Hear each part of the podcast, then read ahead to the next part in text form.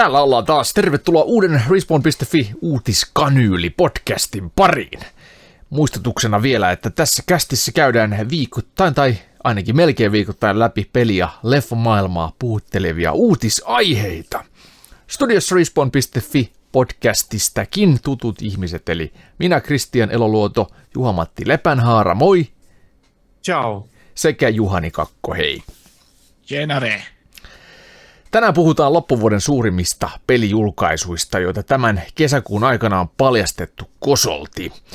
Mutta ennen kuin mennään aiheen kimppuun, niin avataan nopeasti mahdolliset yllätysjuomat, jotka tuotantoavustajat on meille hommanneet.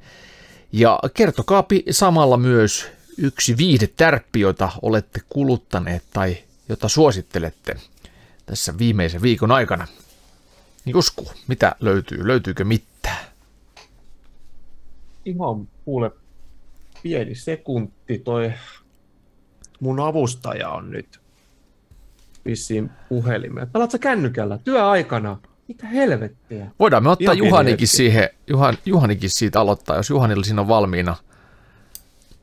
Ota Juhani vai. Joo, no mä voin aloittaa. Mulla on se tilanne, että mun henkilökohtainen avustajani on joko WhatsApp-pöpössä tai sitten intialainen, ei ollutkaan niin kosher safkana, niin jouduin itse silmät kiinni nappaamaan jääkaapista jotain, ja sieltähän löytyi appelsiinimehua, eli Gin and Orange 5,5 Hartwallin herkku. Ai että. Se on lonkeropäivä. Tämä on niin hyvä. Tämä on lonkero ja tämä maistuu appelsiinimehulta. Ehkä petollisin juoma, mitä kuumana kesäpäivänä voi vetästä. No niin, niitä sitten vaan solkinaan. Kyllä, tärppinä yritin katsoa,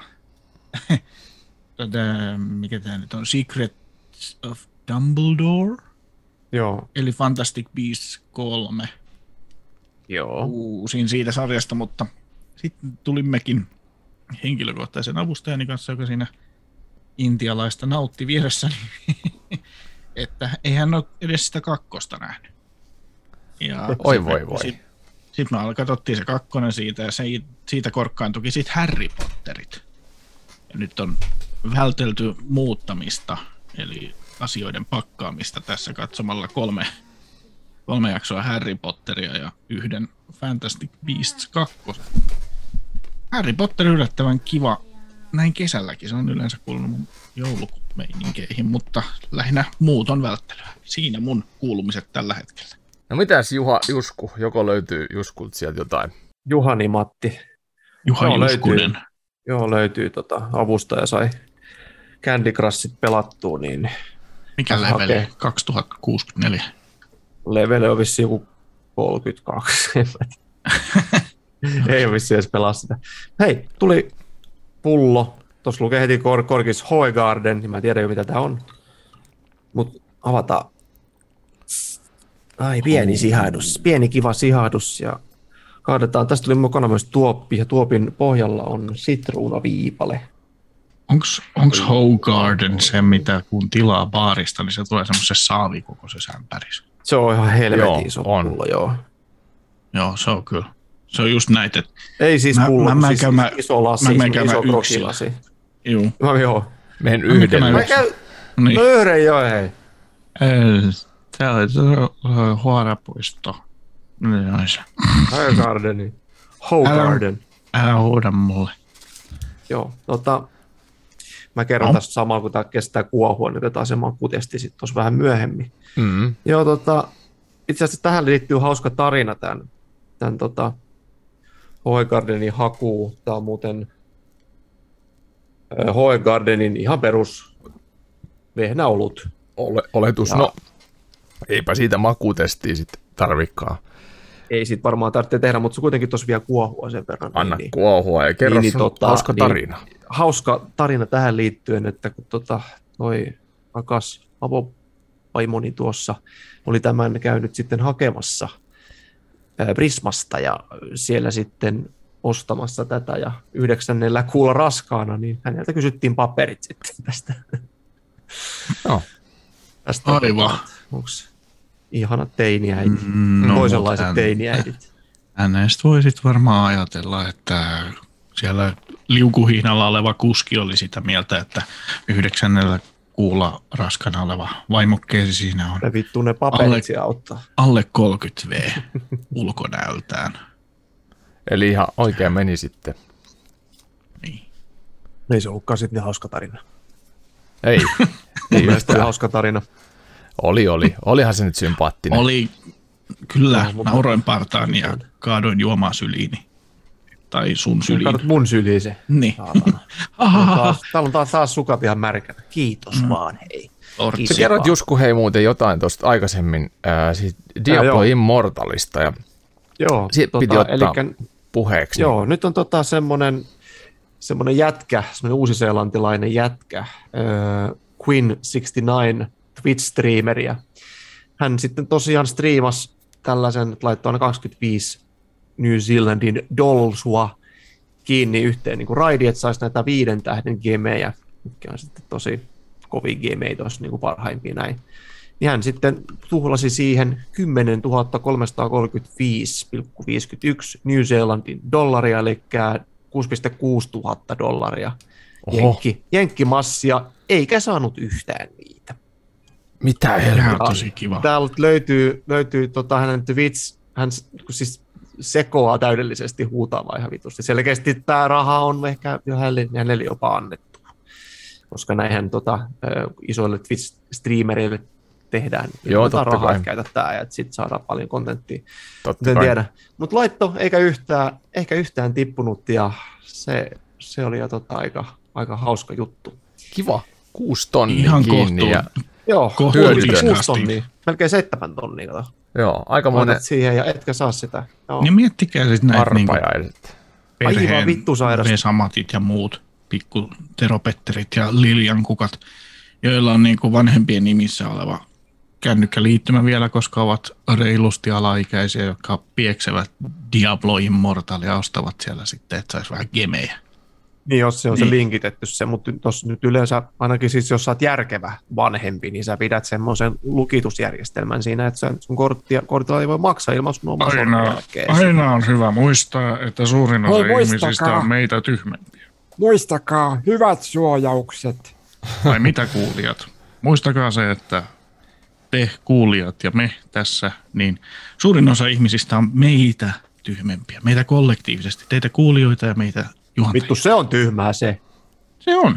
Ja se ei siinä mahda mitään. Se on Gaussin käyrä. Ja sitten kun ollaan siellä toisella puolella, niin aika paljon mahtuu toisella puolella. On niin kuin tyhmempi Diablo Immortal. Niin on se kyllä. Hyi vittu tommoset satana luuttiboksit ja muut on paskaa. On niin, kyllä, se on arpajaisbisnestä. Niin, mutta ne pitäisi mennä ihan niin kuin noita arpajaislakien mukaan sitten. No sitähän sitä EU nyt ajaa takaa. Kyllä, niin kuin viime jaksossa käsiteltiinkin. Näin on. Niin kuin Harrison Fordia ajetaan takaa. Mutta vielä nopea sana tuosta Diablosta sen, että Metascore on tosiaan tippunut. Se on nyt 0,2, eli se on kaikkien aikojen paskin peli, mikä on ikinä koskaan ihmisen historiassa tehty, tietokoneiden historiassa. Ja nyt heräsi kysymys, mikä on toiseksi paskin peli? Se on vissiin se Wrath of the Lich King, se lisäosa Vovi. Sille Blizzardilla menee ihan kovaan. Mutta hei, jos jotain hyvääkin, Diablo 4 tuli vähän uutta pelikuvaa, aika vitun maukaan näköistä. Häh? Eikö me siihen mennä hetken päästä, kun käydään näitä? Joo. No voidaan mennä siihen, mutta kun se ei ole kuitenkaan vielä tämän vuoden peli. Ei, mutta eikö se ole näin? Tulevia pelejä. Niin. No tulevia pelejä, mutta siis... Viikon aihe. Se on meidän viikon aiheena. No niin, mutta... se on meidän viikon aihe. Loppuvuoden ja tulevat isot julkaisut. Niin. Mutta joo. Joo. Kyllä. Palataan siihen myöhemmin. Mulla ei nyt juomapolitiikkaa mitään, koska avustaja on matkoillaan ja jääkaapista löytyy ainoastaan Pissy. Niin otin sitä. Ja se on tässä. Ja siinä ei sitten mitään kerrottavaa.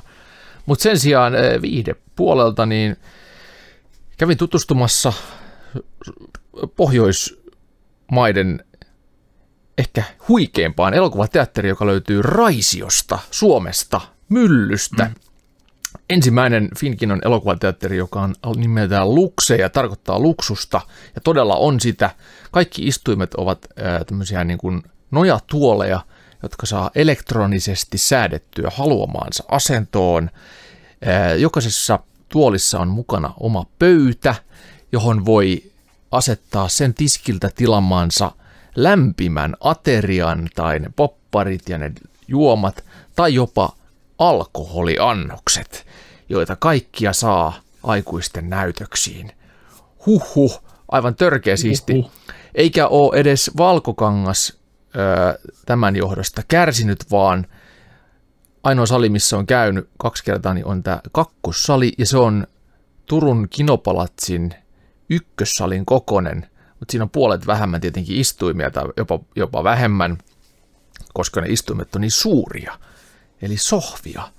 Ja herra jumala, mikä paikka, siis elokuvan katselu ei ole koskaan ollut niin siistiä, kun se on nyt Raisiossa. Eli jos haluaa ihan uudenlaisen elokuvateatterin elämyksen, niin kannattaa matkustaa Raision myllyyn. Ilmanen parkki. Ilmanen parkki. Oven edestä. Joo, ja siinä on kaikki ravintolat. Jos haluaa käydä syömässä ennen leffaa, niin onnistuu. Siinä on yläkerrassa, menee liukuportaat ylös, niin siinä on heti 10 kovaa raflaa. Voi valita parhaan tai sen, missä on paikkoja, missä on halvimmat hinnat tai kalleimmat hinnat, ihan mitä haluaa. Sitten siitä suoraan leffaa. Tai sitten syödä siellä leffassa, niin kuin itse testasin, koska sain siis viime viikon alkuviikolla kävin katsomassa lasten kanssa leffaa, ja siinä oli sitä ennen tämä klassinen leffapeli, niin sen mä voitin, ja sitten mä voitin siitä ilmaisen aterian seuraavaan näytökseen, ja sitten me käytiin katsomassa vanhimman poikaa. Oikein ateriaa? Joo. Ja sitten mulla oli synttärit, niin kuin viime podcasti kävi ilmi, niin Finkino tarjosi myöskin sitten ilmaiset popparit, niin sitten me saatiin siitä, kävin sitten katsomassa Top Gun Maverickin vanhimman poikani kanssa, niin saimme molemmat ilmaiset safkat sinne mukaville shohville, niin kyllä kelpasi ja oli kivaa. Ja Top Gun Maverick oli vittu yllättävän kova. Odotukset ei ollut kauhean korkealla, koska siis se ykkönen ei muuhun mitenkään älyttömästi resonoinut, vaikka ilma-aluksista pidänkin ja muutenkin, mutta se oli ehkä sellainen romanttinen toimintadraama.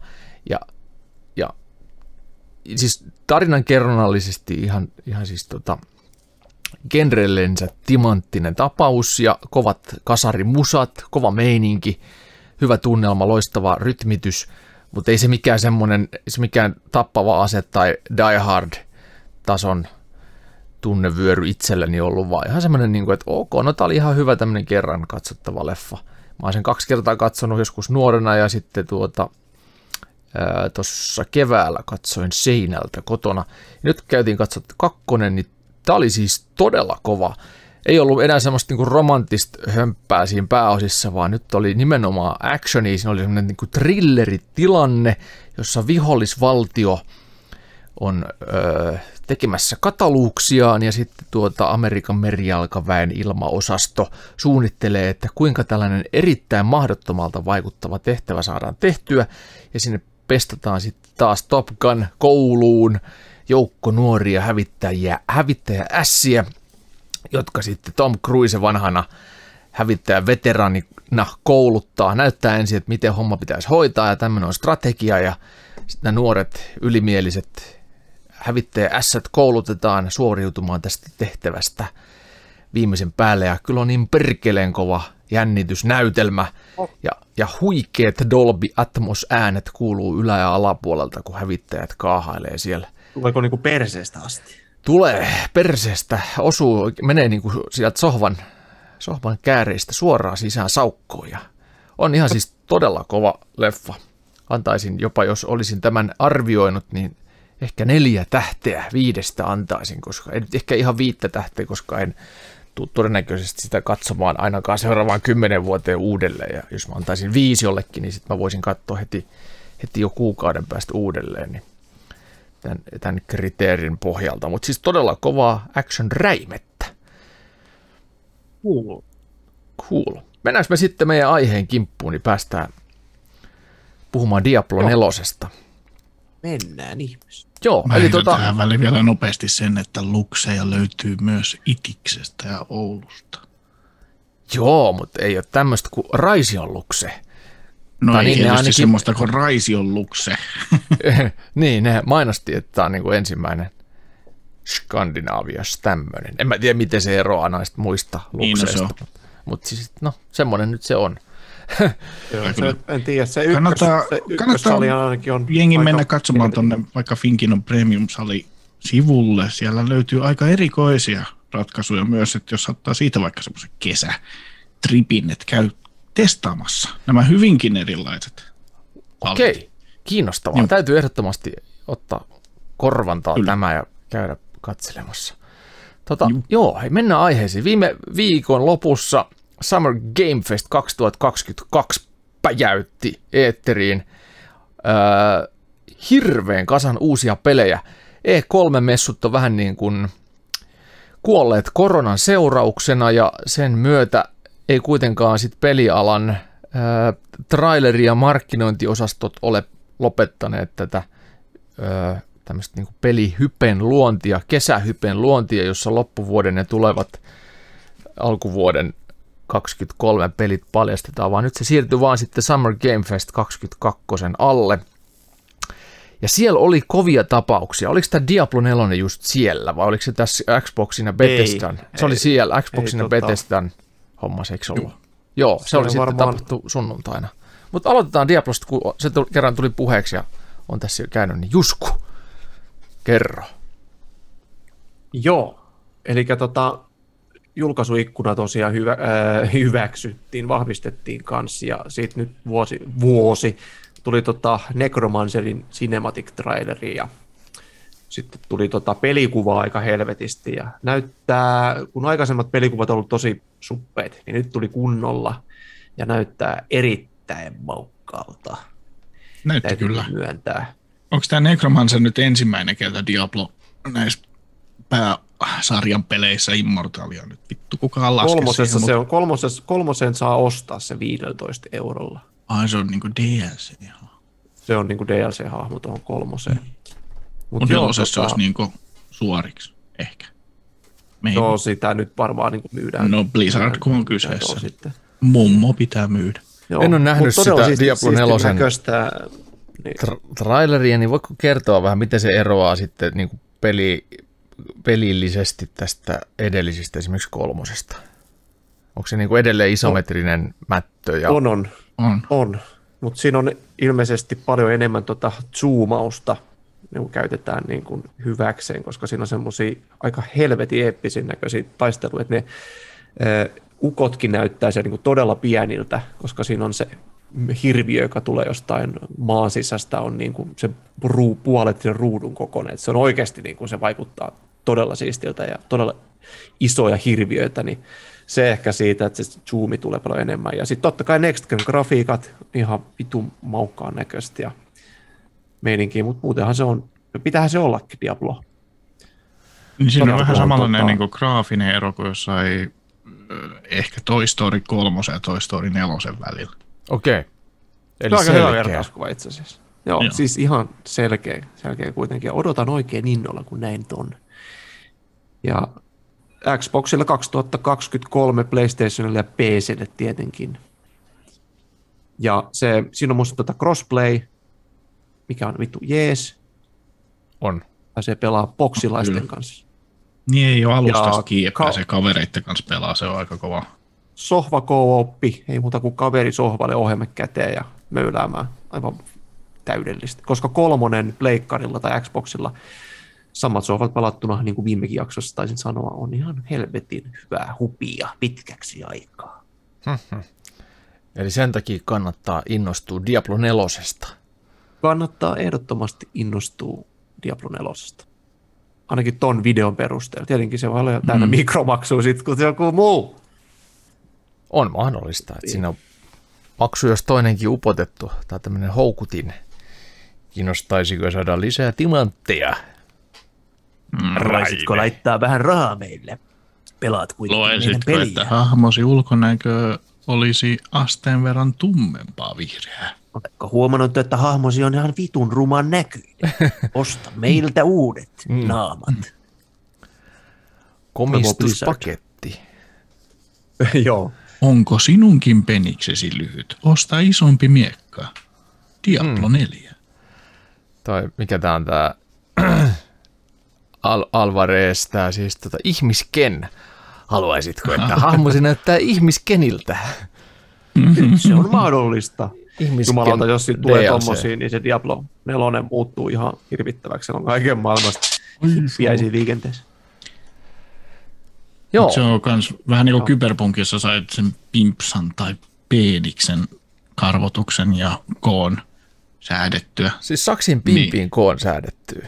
Meinasin just sanoa, että tää oli nyt vähän huono tämmönen pilkkulause, kun tuli nyt se pimpin koon säätö. Mutta en ole ihan varma. En mennyt niin syvällä siihen editoriin, mutta se, että kun sillä ei ole mitään virkaa.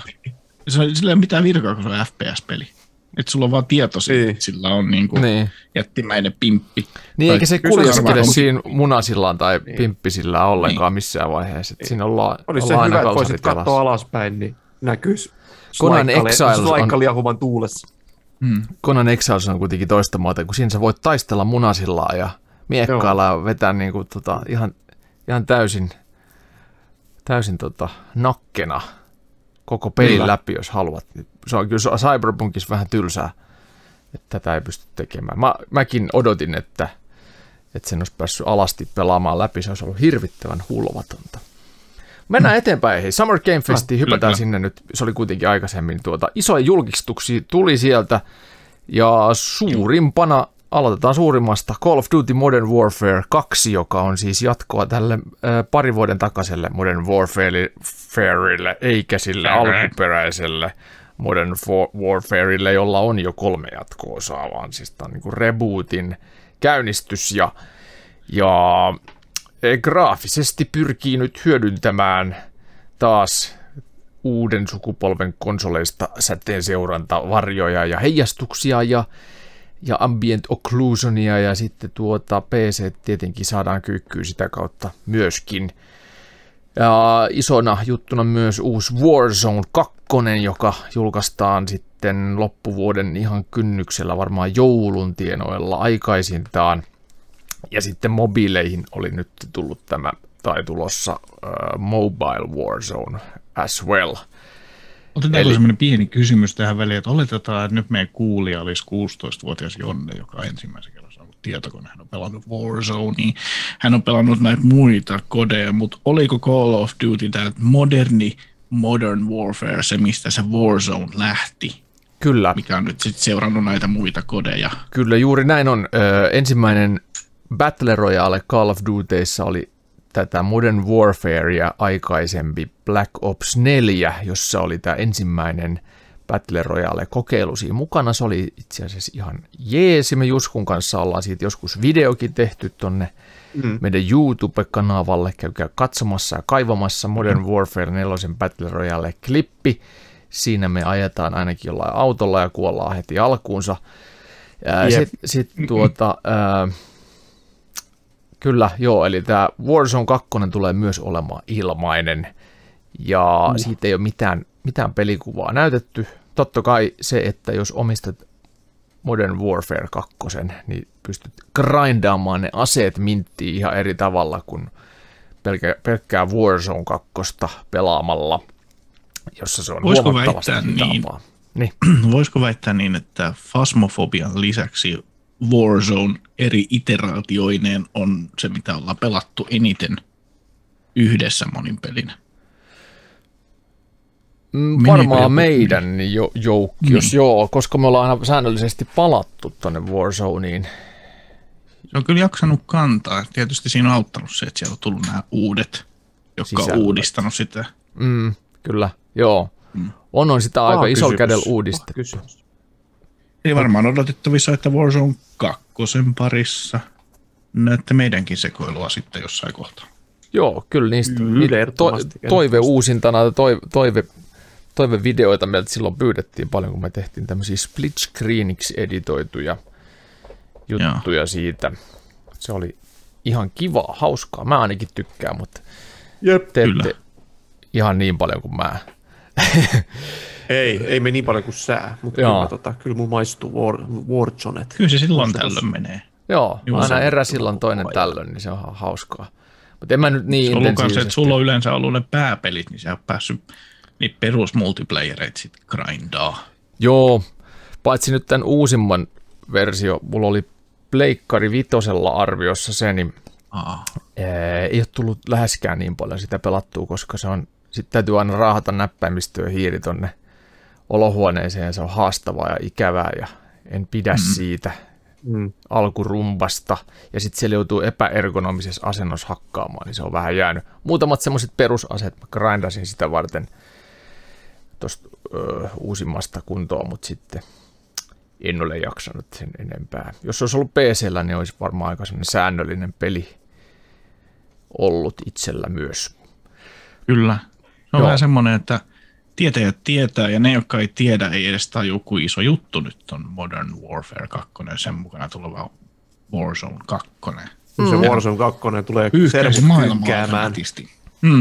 Joo, servut kyllähän tulee kyllä kyykkää. Joo, servut tulee kyykkää. Nyt se siirtyy myös Bethesdalta tuonne, ei kun siis mikä tuo, Battlenetistä, onko se Bethesdan? Battlenetistä siirtyy tuonne. Blizzardin. Se on Blizzardin. Joo, siirtyy Steamiin, joka on iso asia myös sekin. Se on todella hyvä juttu, koska siis toi Battlenet on aina kyykys, kun tulee jotain ongelmia. Vähänkin joku uusi päivitys, niin Battlenet on kyykyssä. Ehkä Steamin kautta sitten toimii paremmin tuo homma. Toivotaan ainakin näin. Jep. Ja näytti Modern Warfare 2 näytti helvetin hyvältä myös se yksin peli. Sitten varsinaisesti peli, kun näytettiin sitten pelikuvaakin, joo, siinä oli joku tämmöinen laiva tungossa. Siinä oli tämmöinen uusi vesisimulaatio, jota ne kehuskeli nämä pelin kehittäjät, että esimerkiksi laiva keinuu aina eri tavalla dynaamisesti vedessä ja sitten kontit siellä siirtyilee siellä kannella, kun on myrskyä. Ja tätä samaa tehostettahan on jo käytetty Uncharted 3:ssa, ettei tämä mikään sillä tavalla uusi keksintö ole.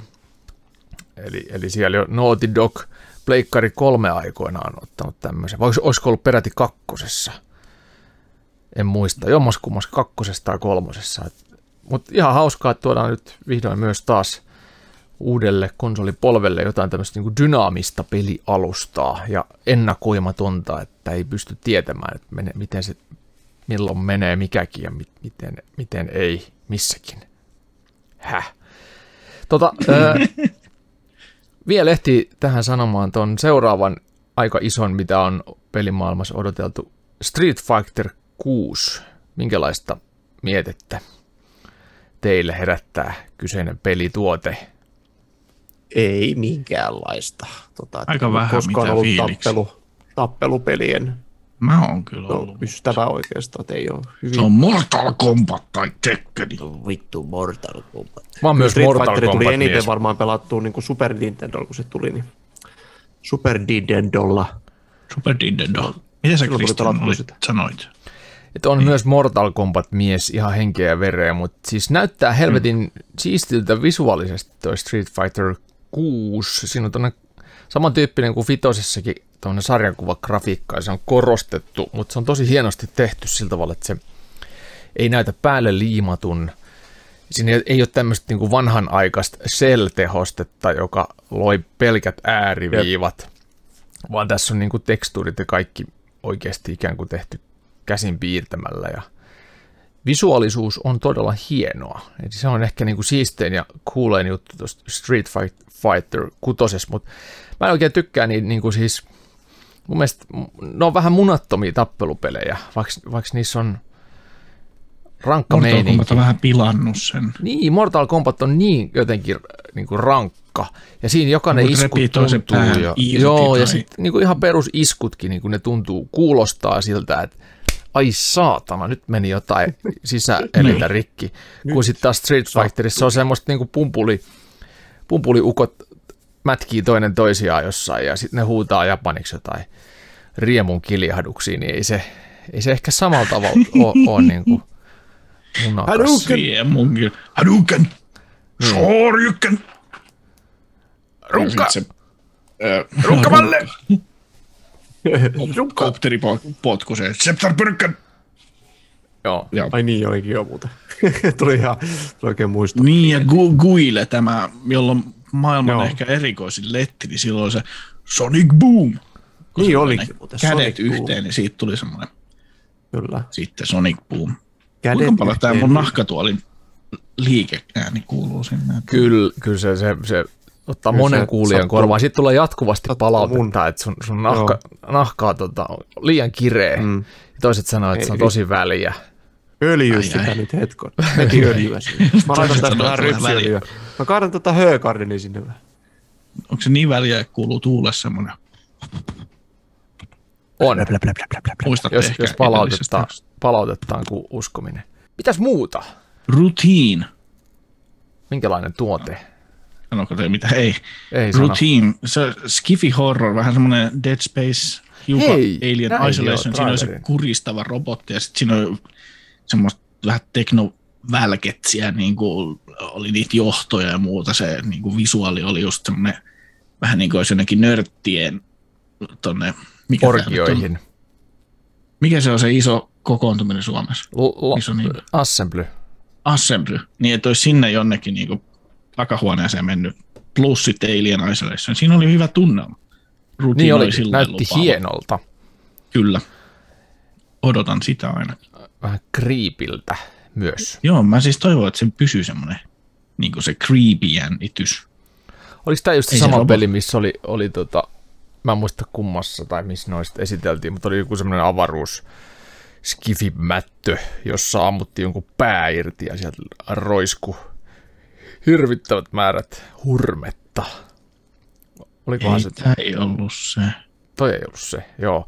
Näitä tämän tyyppisiä pelejä oli muistaakseni nyt 2 tai 3 näissä Summer Game Festin ja Xboxin tapahtumissa, niin molemmissa oli yhteensä. Mietin, että nyt tulee aika paljon niin kuin saman genren, samanlaisia pelejä, että voi tulla aikamoinen kilpailu siitä ja paineet. Skifi horror näyttää olevan nyt ainakin jotenkin in. Joo, nostaa päätään. Se on kaivettu naftaliin, niin kaikki on saanut saman idean samaan. Mä olen helvetin tyytyväinen. Alien Isolation, Dead Space todella niin kuin kovalla listalla ja sitten tietysti System Shock vuodelta Sirppiä Vasara. Ihan huikea. Bioshock niin, mutta System Shock oli enemmän. Mulle se juttu. Oliko nytkin siis Dead Spaceista, oliko mitään uutta kuvaa? Ei ollut mun mielestä Dead Spaceista. Kallistoprotokolla. Joo, oho. Se oli se, mihin mä sekoitin. Se oli just tämä, missä ammuttiin pää joltain monsterit irti ja se oli hirveän brutaali. Kyllä, Kallistoprotokolla on siis Dead Spacein alkuperäisen luojan, mikä se on? Jumala. Creator. No, kuitenkin se, joka loi Dead Space-sarjan. Niin Jumala. Loi Dead Space-sarjan. Kyllä. Alkaa raamattu. What God did to us? Siitä löytyy myös niin kuin hänen haastattelun IGN:stä tällä hetkellä. Hän kertoi siitä, minkälainen tämä Callisto-protokollo oli. Siinä oli jonkun aikaa se, että se olisi kuulunut samaa universumia niin kuin PlayerUnknown's Battlegrounds. Mutta se on nyt hylätty, se ajatus. Hyvä. Ja kaikki varmaan vähän ihmetteli siinä kohtaa, mitä vittua, miksi. He oli vertailu niin kuin aikajanoja heidän pelin ja sitten PUBGin kanssa, ja PUBG-tyypit oli niillä, he ottanut muistaakseni, että joo, että ne sopisi yhteen. Ja sitten oli ollut sellainen, että okei, why not? Sopisi kaupallisesti yhteen. Niin, sitten ne on jatkanut sitä Loren tekemistä, jota ei me tehdä ihan oman juttuja tästä. Ei enää niin kuin istu. Mutta he yrittää tehdä siitä aivan hirveän. He niin kuin Dead Spaceillä siis kauhean, silloin, ei niin kuin hirveää paskaa peliä, ei vaan paskaa, siis nimenomaan niin siis kaamean. Kaamea. Kauhuisan. Ei pelottava, nivusia kutkuttava, hurmeihin. He on käyttänyt, se sanoi, että ne on pari vuotta käyttänyt pelkästään se gore-enginen luontiin siinä. Aika siistiä. Ne haluaa, että ne raajakko irtoja ruiskahtelee veri ja hurme ja mättös ympäriinsä, että jokaisen kohdalla olisi omanlaisensa kokemus se. Oi. Juttu. Se näyttää niin hyvältä. Odotan sitä niin paljon. Vähän niin kuin toi Red Dead Redemption 2. Siinä on myös tämä gore-engine aika paha. Siinä pääsee myös leikkiä aika on yllättävän paha. Joo, siinä pääsee aika monipuolisesti kyllä niin kuin telottamaan jengiä, jos on semmoinen tunnelma. Sieltä löytyy Respawnin YouTube-kanavalta löytyy tämmöinen. Ei välttämättä alle 18-vuotiaille. Joo, parikin videota tehtiin aiheesta, miten me kidutettiin lännen ihmisiä, tietenkin tietokone-ihmisiä. Tai ehkä enemmän telotettiin kuin kidutettiin, on siinä pientä semmoistakin. Kidutitte, telotitte lännen ihmisiä ja sen jälkeen pelasitte Red Dead Redemption 2. Hieno video. Oh. Hieno video, käy varmaan korkeammassa oikeudessa nostaa esiin sitten seuraavan keissin. Joo. Täällä on Stetsonit päällä. Siinä on niin kuin siistiä se, miten sitä ympäristöä pystyy käyttämään hyödyksi. Niin kuin monissa pelissä on ollut sitä, että on tyli vettä ja sammut siihen joku sähköase, niin sitten se sähkö johtaa, tai se vesi johtaa sähköä vihollisia ja muuta. Mutta tuossa oli sitten noita isoja tuulettimia ja kaikki puristimia ja muita, mihin voi niin kuin mätkiä ne ököt. Ja ne menee ihan silpuksi siellä. Ja sitten siinä on semmoinen kohta, kun se videopätkäs, mä soittaisi olla se IGN-videos, missä tyyppi peruutti vähän ja se käsi jäi kiinni, se päähahmon käsi jäi kiinni tämmöiseen niin kuin korkeaseen tuulettimeen ja se yrittää nykiä sitä sieltä pois ja sitten se vetää se ihan muusiksi. Tuulettiminen sanoi, että todella paljon erilaisia kuolemia tulee olemaan siinä pelissä, että se on myös vähän yllätys, että miten. Hienoa. Kyllä se vaikuttaa niin hyvältä. Dead Space 1 ja 2 oli ihan helvetin timanttiset pelit. 3 oli aika... Se ei oikein iskenyt, mutta... Tämähän saadaan sitten PC-pelaat saa sen julki Origin käyttöjärjestelmällään. Ja se vie heti pohjan kaikelta cooliudelta, hienolta. Ja 2 vuotta turhaan tehty väkivalta engineen, koska Origin. Siksi sitä pelataankin pleikkarilla. No saa totta. Se täytyy konsoli sitten ottaa haltuun sen. Kyllä. Mitäs muuta? Gotham Knights sai taas jotain uutta pelikuvaa. Ei nyt ole, siis itse asiassa odotan kovaa, mutta jotenkin aivan liian samanlainen kuin Batham Arkhamit. Jotenkin niin kuin ei ole riittävästi tapahtunut kehitystä Batman Arkhameista mun mielestä. Et vaikka ne kehuu, että on sitä tätä uutta, niin ei ne oikeastaan ole mitään uutta. Ainoa uusi, mikä siinä on, ei pelata Batmanilla, vaan niillä eri Robineilla ja Batnainen, mikä se on, Batgirl, ja sitten oli taikaheppu. Ne on semmoista hyvää mättöä. Niin se on hyvä semmoista. Jos sä menet pikaruokalaa tilaamaan hamppari, niin ei sillä paljon väliä, mitä siellä on, kun se on se hamppari, se kokemus, että sä tiedät, mitä sä saat. Tavallaan, niin se on noissa Batmanissa ja kodeissakin kanssa, Call of Duty-peleissä. Eihän ne nyt hirveästi muutu jaksosta toiseen. No ei todellakaan, eikä saakaan. Mutta silti ne on niinku, se nautinnollista kamaa. On, totta. Mutta hei, mitä eroa on Nightwingilla ja Robinilla? Gotham Knightissa on monin peli. Sitä ei ole. Totta, mutta siinä on niinku 4 päähahmoa, joka antaa tämmöisen niinku illuusion, että siis niinku 4 pelaajan kooppi, mutta ei suinkaan, vaan 2 pelaajan maksimissa. Mutta on sekin nyt sentään jo jotain. Juu. Ei varmasti kivaa 200. Mutta hei, kerro mulle, sä oot Batman-asiantuntija, niin mitä eroa Robinilla ja Nightwingilla ja kumpi niistä on niinku se oikea Robin, se varsinainen Robin? Onko se Robin? Nightwing ja sitten toi Red Hood ja Robin, no kaikki Robinei. Tietysti ne on eri tyyppejä. Se Red Hood oli semmoinen, muistaakseni, jos nyt ei mennyt ihan aikajanat sekaisin, eli on ollut 3 vai 4 eri Robinia. Olisiko ollut 4.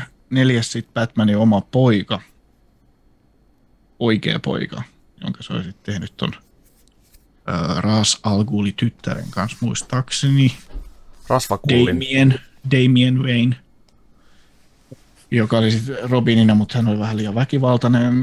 Ja sitten Nightwing on yksi näistä orpolapsista, muistaakseni, joka on kanssa ollut Robinina. Ja tämä Robinina tuossa sitten, tai tuohon aikaan, niin on niistä tuorein. Ja Red Hood on semmoinen, mitä sitten tuossa Death in the Family -sarjakuvassa sitten, sarjakuva-albumissa, niin Jokeri ampui tämän tyypin kuoliaaksi. Ne luultiin, että se on kuollut. Ja sitten palasi Red Hoodina myöhemmin syistä X, jotka ehkä on siellä Gotham Knightissakin jollain tavalla sivutaan. Mutta Robineja on ollut monta. Okay. Nightwing, Robin ja Red Hood on kaikki ollut Robin jossain kohtaa. Noniin. Kuitenkin, että niistä ei kukaan ole se, jos niinku kuka on se oikea Robin, niin se on varmaan sit se Red Hood, joka on tapettu. Niinkö se, nyt muista mikä sen hahmon Dick nimi Graysonhan on. Tämä on. Dick Grayson, juu. Joo, Graysonin Dicki. Small Dick, niin sanotusti. Et mikä jokeri tappoi sitten siinä, niin se on se varmaan. Huhhuh. Juu. No tämäkin selvisi nyt. Mä oon ihmetellyt tätä. En ole jaksanut selvittää, mutta mä tiesin, että sä tiedät. Ja voi olla, että moni kuulijakin sai nyt tästä tämmöisen niin kuin aivan uutta tietoa. Ihanaa. Kiitos tästä. Mutta Gotham Knights odotellaan ja toivotaan, että saadaan siitä 2 koodin, niin päästään tekemään sitten kaksin peliarvio, koska aina parempi kokemus se niin on. Mitä uutta? Oliko se niin tuosta Gotham Knightsista ja sitten kun tulee myöhemmin se Justice, eikö toi Suicide Squad Kill the Justice, niin oliko toinen niistä se, joka oli tehnyt Batman Arkham-pelit tavallaan, ja toinen se, joka oli tehnyt Batman Arkham Origins-pelit? Kyllä, tämä Gotham Knights on just tämä niinku B-luokan tekijä, ja sitten se Justice, eiku mikä tämä oli, Justice League Justice of Suicide Squad. Ja se on niinku sitten of Batman Arkham-sarjan tekijöiden, eli Rocksteadin. Kyllä. Eli sitä me odotamme niinku oikeasti kielipitkänä sitä. Kyllä. Suicide Squadia ja tätä Gotham Knightsia odotellaan semmoisena kaksin pelaajan ihan ok hampurilaisena. Tavallinen hampurilainen juustolla. Niin, just näin. Ja se on sitten niinku, se on sitten Big Mac se. Mac. Flashback 2. Flashback 2 oli yllättävä. Mulle. Mikä? On se Flashback 2. Muistatteko te semmoista peliä kuin Flashback? Muistan. Se oli vähän semmoinen Prince of Persia-henkinen, vaikea esiin. Piti hypätä just oikeasta pikselistä niin kuin yli, josta pääsi eteenpäin skifitarina. Kyllä. Niin se saa nyt jatkoa sen samalta tekijältä kuin se alkuperäinen. Mutta oliko se pelikuva, joka siinä näytettiin semmoisessa tosi pienessä trailerissa, niin oliko se siitä ykkösestä vai oliko se jopa tästä kakkosesta jo? Jatkaako se ihan sitä samaa? Samaa tarinaa 25 vuotta myöhemmin muistaakseni. Siinä oli joku pieni kolmiulotteinen tämmöinen kamerakierto, mutta ei sen suurempaa. Siinä oli sitä ihme-suhrugrafiikkaa ja sitten jotain pieniä klippiklippejä siitä Flashback 2. Ei se kyllä mun mielestä paljon kertonut siitä pelistä, minkälainen siitä tulee, mutta varmaan samaa meininkiä kuin se ensimmäinenkin, mutta vähän modernimmilla jutuilla ehkä. Mielenkiintoinen. Oli. Tykkäsin kyllä siitä alkuperäisestä, mutta en tiedä onko aikaa enää sen tyyliselle pelille. Niin, kyllä sitä joskus joku tasoloikka ihan maistuu, mutta näähän on itse asiassa hyvin Prince of Persia-maisia nämä Assassin's Creed, Kiina ja Intia ja mikä se kolmas mahtoi olla. Ne sai jossain vaiheessa ilmaiseksi Ubisoftin tonne Uplayhin ainakin. Ei ollut erikoisia. Ei, mutta jos tykkäs Prince of Persia-tyyppisestä meiningistä ja haluaa palata ikään kuin sellaiseen nostalgiaan, niin sitten ne voi olla ihan hauskojakin.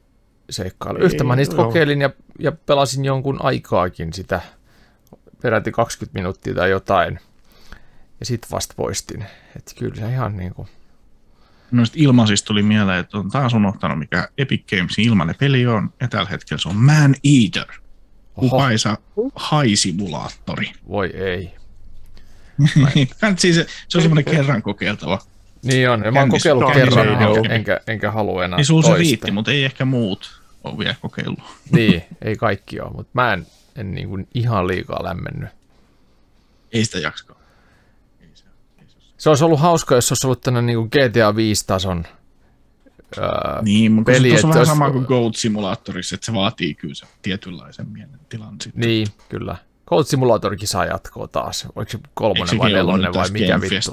Saatto olla, joo. En nähnyt mitään traileria, mutta näin kuin nostokuvan, että jaha, taas tätäkin paskaa. Vai onko paskaa? Onko se huippua? Onko mä vaan niin kuin väärässä?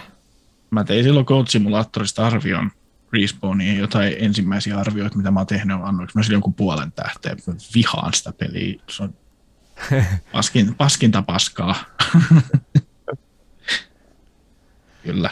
Tuleeko Juskulle jotain, mitä Gamefestistä tai muissa julkistustapauksissa oli semmoista, mitä tekee mieli nostaa? Mietin oikein hetki, niin mä heitän tästä. Marvel's Midnight Suns oli kanssa tuossa Gamefestissä, mikä oli yllättävä siinä, että siinä oli Spidu porukka, eli Spider-Man ja Venom, jotka luulisi, että Sony pitäisi niistä kynsin ja hampain kiinni. Mm. Mutta vaikutti siltä, että Midnight Suns ei ehkä ole mikään pleikkari-eksklusiivi. Niin voihan se, kyllähän raha kuitenkin kiinnostaa myös Sonyakin. Ja se on totta. Ja sitten jos ne on tehnyt Marvelin kanssa semmoisen kimppadiilin, että se on tästä... kyllä hämärä, kenellä on mitkäkin oikeudet Marvelin juttuihin. Marvelhan oli silloin konkurssi kypsä sarjakuva-aikana, ja sitten se myi näitä leffa- ja pelioikeuksia pitkin poikin. Joo, näin sen takia meillä ei ole Marvel Cinematic Universessa kaikki nähty ihan kunnolla, eikä Spider-Man ole niin supervirallisella osalla siinä MCU:ssa mukana. Ei, mutta onneksi Sony antoi sen verran siimaa Marvelin tuotantoyhtiölle, että Spider-Mania uskallettiin antaa sitten sinne, koska se pelasti ihan täysin hämähäkkimiehen ton tarinan. Sitten pelipuolella Sony on onnistunut taas tuomaan sitten Spider-Manin sinne ensimmäistä kertaa oikeasti hyvin. Tai onhan nyt jotain vanhoja sivulta päin pelattavia Spider-Man-pelejä ollut, mitkä oli tosi kovia. Esimerkiksi Carnage versus Venom tai joku vastaava Sega Mega Drivella oli ihan törkeen kova. Kyllä. Ainakin muistoissa, en muista. Mutta kyllä mä silloin pelasin sitä ja mietin aina, että vittu, tää on siistiä, että tässä on just kaikki. Maximum Carnage. Maximum Carnage, joo, just se vitun kova peli. Oli kyllä. Joo, Hulkki siinä näkyy myös, ja Hulkin oikeudet taitaa olla Paramountilla tällä hetkellä. Joo. Se on levittynyt. Sen takia se ei ole saanut omaa leffaa sen yhden, mikä siinä ehti tulla, ennen kuin MCU kunnolla edes perustettiin. Joo. Joo, se siitä historiasta. Mitä just oli sanomassa? Niin, noista Summer Game Festistä, niin tämä niinku, mä en tiedä oikein, olisiko tästä ollut iloinen vai onko tämä nyt ihan paskaa, niin Last of Us. Taas kolmannen kerran remake. Ja sitten tietenkin toi HBO:lta show myös tästä näin, jossa on Ashley Johnson ja Troy Baker. Elikkä ne on siinä elokuvissa, jotka esitti Joelia ja Elliä 1. Mm. Joo, se on ollut odotettavissa pitkään jo se sarja. Se on kiinnostava, mutta sitten tämä, että miksi taas rebootataan se peli. Tai siis ei se rebootata, vaan siis ihan vaan niin kuin, rebootti, siis tämmöinen mikä tämä tämmöinen niin kuin siis remasterointi, eli siis resoluution parannus ja tekstuurien parannus. Ja that's it. Se, mä tulin semmoisen ajatuspäätelmään tässä, että miksi se nyt taas, niin eikö se tule nyt myös PC:lle? Joo, nyt se Sony julkaisee noita. Vihdoin Last of Us tulee PC:lle myös, niin mä luulen, että se on niin kuin sama vaiva, mitä ne on siinä joutunut näkemään sitten, että ne on saanut sen niin kuin tuupattuu PC:lle, ja koska kyllähän niin kuin PC-maailmassa sit se edellisen HD-remasterin, joka oli Pleikka 3:n, vähän parannetuilla grafiikoilla sitten väännetty Pleikka 4-versio, niin on jo auttamatta vanhahtava. Kyllä, näin on. Ja kyllä se PC:llä tulee olemaan ensimmäistä kertaa todella siisti, koska pääsee hiiren ja näppiksen kanssa tähtäämään oikeasti osumaan modauksen mahdollisuus kyllä kutkuttelee. Se on muuten totta. Onko näistä God of Warista ja muista Sonyn peleistä Horizon Zero Dawnista tehty jotain kovia modeja? Se on ainakaan itse kuulet, olisiko niistä. Onko ne niin modi, onko se koodi niin, pystyykö sitä tekemään niin helposti modia siihen? Ei, nuorta Kratosta on siellä The Young Kratos. Graafisia muutoksia aseisiin. Kyllähän kaikkea. Aika perus, mutta ei varmaan mitään semmoista. Niin kuin Resident Evil 7 ja 8 on saanut, ja nämä remakeit 2 ja 3, niin nehän on saanut hirveän määrän kaikkea modia. Ne on vedetty ihan uusiksi, ihan overhaulattu kaikki. Jep. Ja se on ollut ihan siistiä. Saatiin heti FPS, ensimmäisen persoonan kuvakulma, ja on tullut VR-tukea, ja on tullut kaikkea mahdollista. Et ihan törkeä siistejä juttuja. Sitten tietenkin nämä kiimaset teinit on vääntänyt niistä naishahmoista semmoisia seksiobjekteja myös modeina. Ne tuli heti ensimmäisenä, ja sitten sen jälkeen on tullut vasta näitä oikeita niin kuin varsinaisia peliä muuttavia modeja. Mikä mikä olisi parempaa kuin Resident Evil Village-pelissä Alaston Dimitrescu. Niin, ja sehän tuli heti. Se oli niin kuin viikko sen jälkeen, kun peli oli julkaistu PC:llä, niin se oli modattu kaikki, jo alasti. Kaikki haluavat, että Dimitrescu rankaisee. Se oli kyllä, herätti silloin melkoisen internet-syöpsähdyksen se Dimitrescu-hahmo ylipäänsä. Joo. Ei täällä kyllä ole grafiikkamodeja God of Wariin, mutta 6 sivua kuitenkin. Niin, jotain kuitenkin. On se, että jotain kuitenkin. Kuitenkin. Hyvä. Keep on modding. Keep on modding, baby. Hypätäänkö tuonne Xboxin? Vai oliko vielä Summer Fest, Fuck Festistä jotain sanottavaa? Vai hypätäänkö? Ei mulla olekaan tästä. Joo. Tuliko Juke? Noniin. Joki tuli taas verhoon. Ei siellä ollut oikeastaan. Ja kainaloon. Marimekon verho. Kyllä. Hei, iso autopelijuttu on Forza Motorsport, joka tulee haastamaan Gran Turismo 7 ainakin graafisesti. Sitten en tiedä, että miten kokonaisvaltaisesti Gran Turismon kimppuun päästään, koska Gran Turismossahan on tosi semmoinen koukuttava tämä pelitila-systeemi, eli siinä kun nämä muut normaalit rata-autopelit on aika suoraviivaisia, että aja kisa, aja toinen ja sama luppi jatkuu läpi pelin, niin Gran Turismo 7 oli kuitenkin tämmöinen niin kuin ensinnäkin todella seesteinen, rauhallinen, semmoinen tee omaan tahtiis-meininki, ei ollut mitään sellaista niin kuin painetta tehdä yhtään mitään, ja sitten kuitenkin niin kuin mahdollisuudet mihin vaan. Ja tänne menubook-järjestelmä, kahvilajärjestelmä mahdollistaa semmoisen niin kuin aika uudenlaisen tavan pelata rata-autopeliä. Et miten tämä Forza Motorsport pääsee nyt, vai yrittääkö edes mennä sinne samaan genreen? Toivottavasti yrittää vähän, koska siis toihan on aika, loppujen lopuksi aika tylsä tollainen, että tässä on kisa, aja, tässä on kisa, aja, tässä on kisa, aja.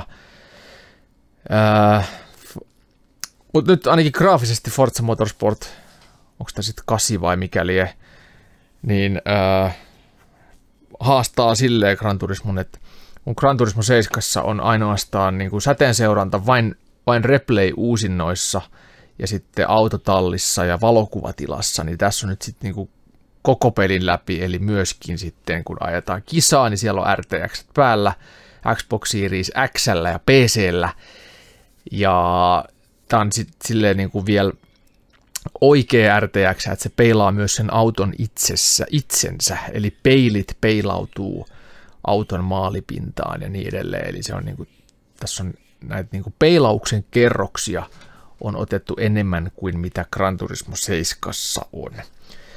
Ja se on iso juttu tällaisille grafiikkaentusiasteille, jotka haluavat, että kaikki on täydellistä. Kyllä.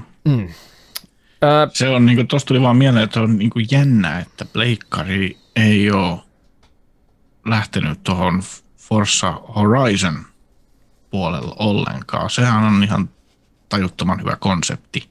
Se on ja koukuttava. Mä oon pelannut itse asiassa tosi paljon. Nyt mä oon kaivannut, kun mä siirsin läppärin telkkarin kupeeseen tonne, missä on pleikkaritkin olohuoneessa ja laitoin siihen langattoman Xbox Series-ohjaimen kiinni, ja nyt se on tosi kätevä. Se on niin kuin aina vahvistimessa kiinni toi PC siellä. Mä oon pelannut tosi paljon Gran Turismo, tai siis Forza Horizon tätä uusinta. Ja vittu, siinä on paljon pelattavaa. Ja se on niin kuin, sitä vaan riittää. Se ihan loputtomasti. Ja se on tosi hyvä. Hitto mä tykkään sit vaan niin kuin enemmän ja enemmän. Ja se on nimenomaan telkkarista paljon parempi kuin mitä se on tietokoneella. En tiedä miksi, mutta se on jotenkin tosi sohvaisa peli. Ja sitten mä oon löytänyt uudelleen siis aikoinaan PC:llä läpipelannut ton Ubisoftin The Crew 2. Ja ihan nostalgiasyystä asensin sen vaan siihen läppärillekin ja ajattelin, että miltähän tämä maistuu sohvalla. Ja sitten mä jäin siihenkin koukkuun. Siihen on tullut niin paljon uutta kontenttia sen jälkeen, kun mä oon joskus läpäissyt 3 vuotta sitten. Siihen on tullut ihan älyttömästi. Ja yksi, mihin mä oon jäänyt koukkuun, siinä on sellainen, että siinä on niinku mysteeri, aina niinku 12-osainen mysteeri, jos pitää ajella ympäri jenkkejä, pitää ensin ratkoa se paikka, mihin pitää mennä. Se on niin kuin yksi tämmöinen pähkinä jo. Kun löydät sen paikan, niin sä saat sieltä uuden vihjeen ja sitten sä toiseen paikkaan, mutta se pitää se aina se paikkakin niin kuin ratkoa. Ja näitä tehtäviä on tullut tämän 3 vuoden aikana niin joku 15 sinne. Ja mä oon nyt yhden niistä suorittanut läpi, sit sai semmoisen todella messevän vanhanaikaisen urheiluauton palkinnoksi, kun sain sen ratkottua ja nyt mä yritän sitä toista. Ne on aika pitkiä, kun on 12 osasia jokainen mysteeri, niin siinä on ajallisesti paljon tehtävää ja nyt Forza Horizon jäi vähän taka-alalle itselle, niin kun mä jään tähän Crewhun koukkuun, joka itse asiassa muistoisi paljon paremman näköinen, mitä se oikeasti onkaan. Aika rumahan se on, vaikkakin se on jo kuitenkin paranneltu ykkösestä. Mutta vanha peli kuitenkin, Pleikkari 4:lle aikoinaan tullut ja PC:lle samaan aikaan. Mutta siis joo, Forza, miksei Sony on lähtenyt sitten haastamaan. Mä luulen, että se on niin erilainen konsepti toi Forza Horizon. Kun Gran Turismo on niin rauhallista, se pyrkii siihen semmoiseen niin kuin kilpa-ajamisen, ajolinjojen jarruttamisen tärkeyteen ja siihen niin kuin tekniseen ajamiseen ja kaiken tämmöisen niin kuin realismin hifistelyyn kuitenkin sitten lähestyttävällä tavalla, kun tässä Forza Horizon on semmoinen niin kuin arcade-mättö, että siellä on niin kuin paljon kohinaa käynnissä, siellä täällä vilkkuu aina, sait 100 miljoonaa tätä ja 600 miljoonaa tota ja samaan aikaan sulla olisi vielä, tässä olisi niin kuin toi kisa tossa noin, mitkä vedät seuraavaksi, jooko, ja sitten siellä on vielä niin kuin 490 muuta. Ja sitten kun sä ajat jonkun tolpan läpi ja sä hajotat jonkun kyltin, niin taas tuli 1000 pistettä ja mitään sä et niillä pisteillä tee, mutta sä sait niitä 1000 ja vittu hyvä meininki. Niin se on niinku, se on sellaista niinku aggressiivisen ADHD-meininkiä. Ehkä Sony on, tai siis Polyphony Digital on katsonut, että tää ei ole meidän settiä. Tää ei ole meidän juttu. Mm. Mäkin pelasin sitä 4:sta ja en pelaa autopelejä, niin mäkin tykkäsin vitusti sitä 4:sta. Joo. Se oli joskus ilmaisena viikonloppuna. Pelattiin itse asiassa Kristian sun kanssa. Ai jaa. Niin totta joo. Back in the days. Taisi olla Kimmo taisi olla mukaan silloin kanssa. Saattoi ehkä olla. Joo, se oli oikein viihdyttävää, koska pisteitä tosiaan ropisi mihin tahansa aidan kulmaa ajattiin. Aina kaikki on hyvää. Kaikista kehutaan koko ajan. Joo, se on sellainen, että kaikki saa kultamitalin. Saattiin vitu hyvää. Kyllä. Suutäyteen suklaata ja joku piriperäruisku. Hyvä miini. Se on paras. Se on Forza. Sitten välillä tulee joku superbiisi siellä, jolloin saat ekstra pisteitä sen aikaan, kun se biisi soi. Ekstra hyvä elektropop-mättä. Soi David Ketta siellä ja Skrillex yhteisbiisi, superbiisi. Nyt vaan teet stunttia niin vitusti ja ajat aitaa kumoa, puskaa ja seinää ja vittu. Se on kova meininki, se on kova touhu. Mutta Forza Motorsport on enemmän tätä Gran Turismo-osastoa, että se ei ole ihan niin aggressiivinen. Et kyllä siinäkin varmaan sladipisteitä saa sitä mukaan, kun nakki nauraa tarmakkiin. Ai jettä. Toinen iso, tai ei niin iso juttu. Mitä? Joo, sano sen vaan. Mä katson tässä nopeasti noin ilmestymisvuodet. Forza Motorsportit on tullut tyyli 2 vuoden välein. Ja Gran Turismo-peleissä on aluksi ollut 2 vuoden välein, se on 3:een asti, sitten on alkanut paukku, ollut 3 vuotta. Seuraava osa meni 6 vuotta, sitten meni taas 3 vuotta, 4 vuotta ja nyt 5 vuotta. Ne nysvää loputtomasti sitä peliisiä. Mm. Hyvä. Kyllä se sitten huomaakin. Tuohon Forza Motorsportti, joka paukahtaa 2 vuoden välein aina uusi. No joo. Nyt oli kyllä. Motorsportissa on ollut kyllä pitempi tauko nyt. Että siellä on tullut 2017, 6 vuotta. Joo, Horizoneita on tullut tuossa nyt sitten 3:sta eteenpäin. 2 vuoden välein, joo. 2 eri ikään kuin peligenreä. Kyllä. Horizonit on avoimen maailma ja Motorsportit on tätä moottoriurheilua. Mutta joo, yksi mikä niinku itseäni vielä tässä Xbox-hommassa kiinnosti oli tämä Flight Simulatorin. Tulee nyt vihdoinkin natiivit helikopterit, joita on odotettu simulaatiofanien toimesta jo pitkään, koska kaikki muut Microsoft Flight-simulaattorit on aikanaan tulleet silleen, että niissä on ollut sekä lentokoneita että muutama helikopteri mukana, niin on saanut tämmöisen ilmailun kokonaisvaltaisen nautinnon mukanaan. Ja nyt nämä helikopterit on puuttuneet 2 vuotta. Ja nyt ne vihdoin sieltä tulevat natiivit, ja onhan näitä koptereita modeina saanut, sinne on kehitetty ihan kunnon pelimoottorit, kunnon fysiikat, flight simulaattori, siellä on kyllä tarjontaa, niistä joutuu pulittamaan vaan rahaa, semmoinen 30 per kopteri melkeinpä. Oho, sehän on rahaa se. Sehän on rahaa aika paljonkin se, ja nyt sitten tulee ainakin kaksi, joita näytettiin tuossa trailerissa ilmaista. Lisäksi näyttää tulevan erittäin kiinnostavia historiikkilentokoneita 1900-luvun alkutaipaleelta ja puolesta välistä 60-luvun matkustajalentokoneita ja kaiken maailman 101. ilmailun ykköskoneita, tällaisia monisiipisiä perkeleitä, joita pääsee sitten niin kunnolla. Viimeinen loppuvastustaso. Oliko tämä nyt uusi?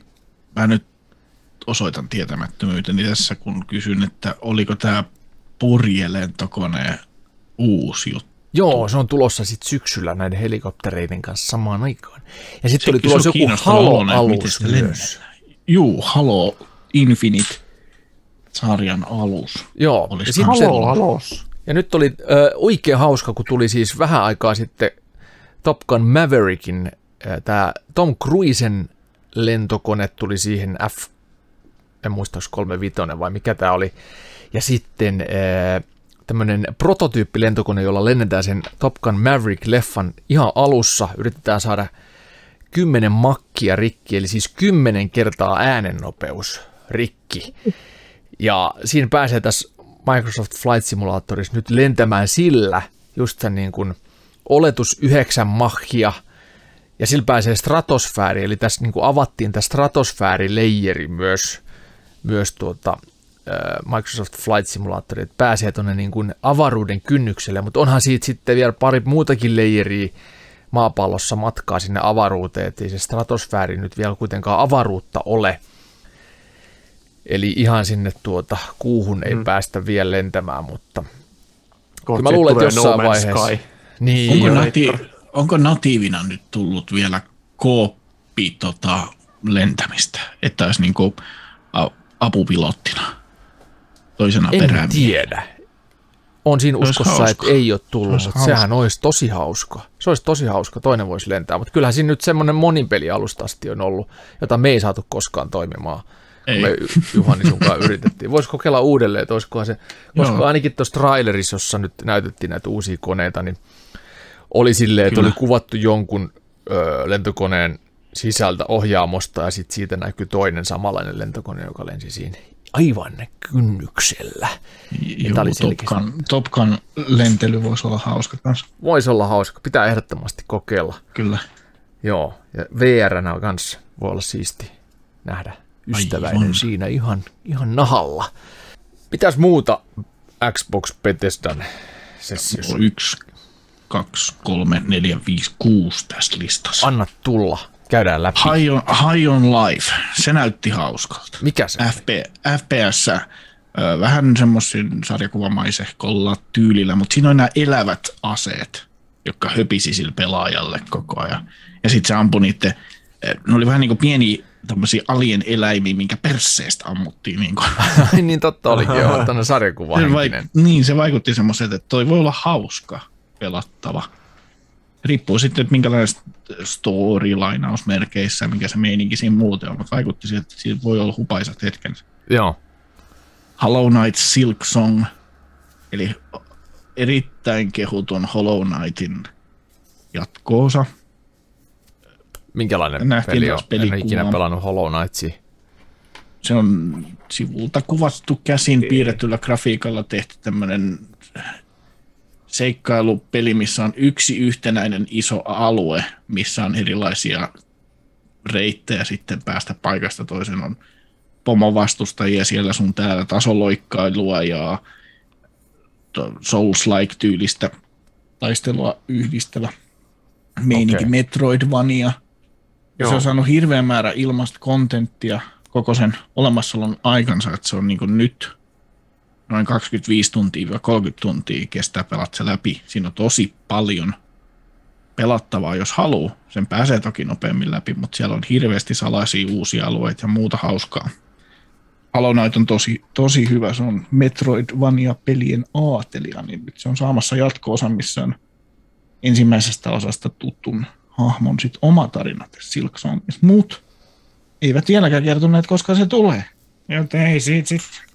Kiva oli taas nähdä pelikuva, mutta... No niin. Sitten yllättävä oli, että Persona 3 Portable, Persona 4 Golden ja Persona 5 Royal saapuvat Xboxille. Persona 3 Portable on siis ollut PSP, eli tämän PlayStation Portablen peli. Ja nämä Persona-pelit on siis JRPG-pelejä, joissa on sekä tämmöisten hirviöiden kanssa taistelu, että sitten opiskelijakoulusimulaatio, deittailumeininki siinä samassa. Erittäin suosittuja Atlukselta olevia pelejä. Niitä ei ole ennen saanut Xboxia, nyt on tulos 3, 4 ja 5. Persona 4 Golden on ollut Pleikka 3:lla, silloin se vaan Persona 4, ja sitten PS Vitalle tuli tämä Persona 4 Golden, ja sitä on nyt Switch-piireissä ja pleikkaripiireissä odotettu kieli pitkälle, koska Persona 4 Golden tulisi isolle ruudulle, mutta nyt näytti siltä, että se tulee ainakin Xboxille. Mitä luulet, miten tämä niinku Persona-genre otetaan Amerikassa Xbox HC-fanien keskuudessa vastaan? Mä luulen, että sieltä löytyy 2 henkilöä Xbox-pelaajista, jotka niinku kiinnostuu Persona-maailmasta, kun JRPG on vähän enemmän Sonyn PlayStation-maailmaa ja Switch-maailmaa. Mutta kyllä ehkä se on kiva niillä 2. Niin. Simonille ja Torrensille. No. Hot Torrents. Siis kyllähän Jenkeissäkin on sellaisia ihmisiä, jotka on myös sillä tavalla niin kuin Japani-innostuneita. Varmaan on ainakin se 100 miljoonaa niitäkin. Että kyllä se varmaan tuota uutta yleisöä tehty. Se ehkä voi olla joillekin kanssa semmoinen porttihuume, sitten noi Persona-pelit siellä Xboxin puolella, kun se Xboxilla ei vaan ole hirveän paljon JRPG-pelejä. Et muita RPG-pelejä on kyllä niinku montakin, mutta ei sen tyylisiä. Niin. No jännä nähdä, miten se oikeasti otetaan vastaan ja miten se menestyy. Kyllä. Varmaan jotain raporttia saadaan, jos se menestyy, ja jos ei, niin sit ei vaan tule Persona 6:sta enää Xboxille koskaan. Joo, huhut kertoisi, että 6 olisi edelleen pleikka-eksklusiivi. Se on nyt pleikkari viettänyt aika paljon aikaa toi Persona. Mutta se on varmaan, kun Sony on japanilainen yhtiö, niin siellä on helppo sopia maanmiesten kanssa diidit, että eiköhän tehdä tämäkin saappi Suomessa. Niin kuin joissain maassa on tämä, että, että jos on kotimaassa tehty auto, niin siitä saa sen verohelpotuksen ja sitten tuodaan runkopaikalla ja pistetään renkaa kiinni, niin sitten se on kotimaassa tehty auto. Näin se on. On. Sitten tämmöisen puolalaisen splatin, tämä on ihan paska, mutta tämä on ilmanen Puolassa. Ravenlock näytti hauskalta voxeli-grafiikkaa. Se on vähän tämmöinen niin kuin Liisa Ihmemaassa tyylinen sarjakuvaavaista grafiikkaa voxeli-tyylistä. Samoilta tekijöiltä, jotka teki Echo Generation-pelin, joka oli tämmöinen vähän vanhoja kasaripelejä ja Stranger Thingsia yhdistelevä tämmöinen roolipelimainen. Mother ehkä tulee Nintendolta mieleen pikkasen siitä. Ei Mother, kun se on niin Mother Japanissa, mutta Earthbound täällä lännessä. Okay. Niin semmoinen alieneita saapuu maailmaan ja sitten nämä nuoret tyypit lähtee niitä selvittelemään vähän Stranger Things hengessä. Huumorilla höystettynä oli tämä Ego Generation, niin se oli hauska pelattava, niin tämä Ravenlock vaikuttaa siltä, että jos samalla tyypeillä on pysynyt samanlainen meininki, niin se voi olla ihan hauskainen kyllä tuo hyvin Liisa Ihmemaassa tai Liisa Peilin maailmassa meininki, kun se päähahmo, nuori tytsyli, siinä meni peilin läpi sinne fantasian maailmaan, joka hyvin pitkälti näytti siitä Liisa Ihmemaassa kuvastolta, mitä ehkä kaikilla on mielessä. Niin kuin kiireinen jänis ja irvikissa ja muut sen tyylistä, mitä se on se maisema siellä. Semmoisia englantilaisia puskarakennelmia tai semmoista. Minkä? Kyllä. Scorn HR Giger-grafiikalla. Vihdoin. Se on sitä kanssa odotettu. Se näyttää vastenmieliseltä sillä hyvällä tavalla. Jep. Mitä se on? Mistä kyse? Horror FPS. Kovasti vissiin. Tiedetäänkö siitä muuta, mutta siis HR Giger oli se, joka suunnitteli ton Alieniin. Ensimmäisen Alien-hahmon. Ja sitten myös tämän, mikä Space Jockey-hahmon, minkä ne löytää sieltä planeetalta, mistä ne löytää sen Alien-munan. Mm. Juu. Eli semmoinen Alienin niinku muna suuhun. Alienin muna suuhun, kyllä, näinhän siinä kävi. Ai. Näinhän siinä kävi. Facehackerin myös suunnitellut se. Silloin se joku oma, se oli joku biomekaaninen tai mikä se oli se tyyli nimeltään, miksi sitä kutsui se HR Giger. Oliko hän saksalainen peräti? Hänen näyttelyssä on ollut joskus Suomessakin. Joo, niin oli. Päässyt. Olen itse ollut oli Tampereella, enkä en päässyt käymään. Muistaakseni Tampereella. Hän on sveitsiläissyntyinen Hans Rudolf Kickel. Sveitsiläinen kuvataiteilija, omaleimaisella tyylillään tunnettu herrasmies, syntynyt vuonna 1940 Schuurissa, Sveitsissä, ja kuollut vuonna 2014 Zürichissä, Sveitsissä. Hän oli sveitsiläinen henkeä ja vereen. Hän ei varmasti ole siis Scorniin tehnyt tätä graafista suunnittelua, mutta se ammentaa sieltä HR Gigeristä. Joo, sieltä on helppo ammentaa, kun se tyyli on niin omaleimainen, että sitä on moni muukin matkinut ja apinoinut, koska se on mitä omaleimaisempi, niin sitä helpompi se on sitten kopyykätätä. Sen saa sitten nähdä, millainen sieltä tulee. Niin mä vähän pahoin pelkään, että se on ihan täys floppi. Mä luulen, että on kiinnitetty niin enemmän huomiot siihen niin kuin ilmeeseen kuin sit siihen sisältöön. Sitten oli Wulong Fallen Dynasty, joka Team Ninjan tuleva uusi peli, joka näyttää pitkälti Niohilta Kiinassa. Mm-hmm. Minkälaiset odotukset? Niohista. No, mä tykkäsin Niohista. Ehkä enemmän kuin mä olen tykännyt noista Dark Souls-peleistä, niin ehkä siinä mielessä Wulong Fallen Dynasty voi olla jees, mutta mä luulen, että Dark Souls-tyyliset pelit on multa nyt pilattu Elden Ringin kanssa, joka on niin vitun mahtavan upea sairaan siisti peli. Onko? Et sen on. Et sen jälkeen, kun pelaa jotain muut tuollaista, niin ne tuntuu siltä, että potkisi jotain rampaa koiraan. Miksi se on niin siisti? Mikä siitä tekee se niin siisti? Siinä on sama henki tuommoisessa Dark Souls-pelissä kuin mikä Forza Horizonissa on. Okei. Okay. Et joka paikasta löytyy jotain jännää. Sä voit lähteä minne vaan, niin siellä on jotain vitusiistiä odottamassa. Okei. No, aina sitä 100 tuntia silti löytää. Aina luuttia, ja se luutti on merkityksellistä, eikä mitään semmoista, että Super Sword plus 1, Super Sword plus 2, vaan ne oikeasti, jokaisella aseella siinä on myös oma tarinansa. Mm-hmm. Jos haluaa sitä lorea lukea, sitä lorea ei tuputet naamaa, mutta sitä on ja paljon. Okei. Se on runsauden sarvi. Eli kornukopia. Kyllä. Okei. Sitten No Man's Sky, ei kun tarkoita Mass Effect, Andromeda, Starfield. Starfield, joo. Sitä odotettiin, tai siis varmaan tosi moni odotti, että Starfieldista saadaan vihdoinkin nyt ensimmäistä pelikuvaa. Ja sitä saatiin, ja se näyttää nimenomaan No Man's Skylta ja Andromedalta. Juu. Ja siitä oli heti vertailuvideotkin esillä, että kyllä, siis ihan sama peli. Eri nimellä, eri valmistajalla. Mä olin ihan vitun pettynyt, kun mä näin sitä pelikuvaa. Mä olisin että tää on vähän synkemmän näköinen No Man's Sky. Jipii. Tuossa brightnessi tuotu alaisen kontrasti enemmän. Tuossa. Niin, muistatteko sen ajan niin joskus Pleikka 3 aikoina, kun kaikki oli sitä ruskeata mutaa, niin kuin se graafinen ilme. Mm.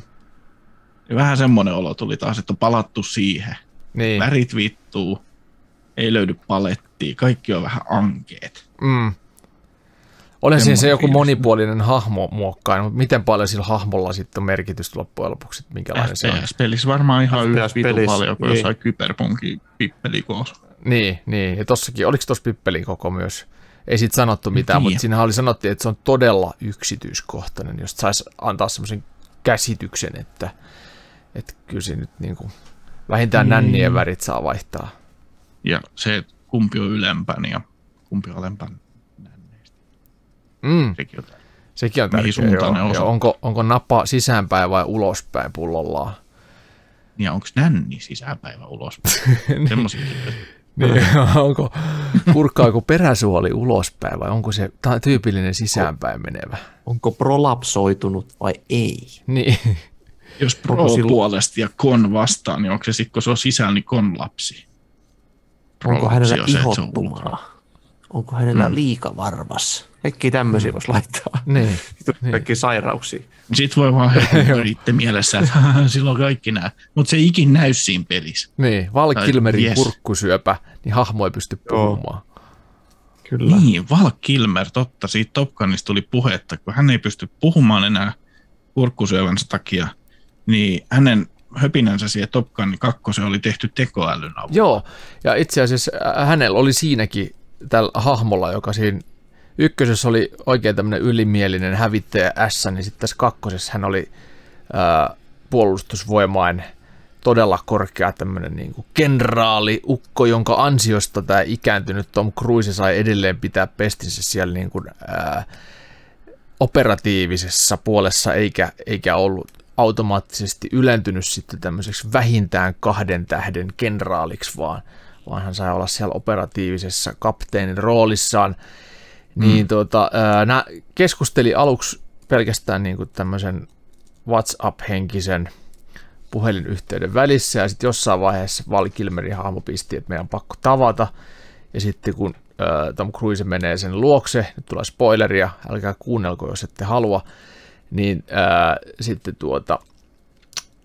täällä sanotaan nainen, että hänellä on taas, että hän ei pysty puhumaan, että hänen tauti on mennyt vähän pahemmaksi. Ja hän niin kuin, kommunikoi sitten tekstillä. Ja sitten kun ne menee sinne tapaamaan, niin siellä Val Kilmer hymyilee, mutta se kirjoittaa tietokoneen näytölle ne asiat, mitä se haluaa.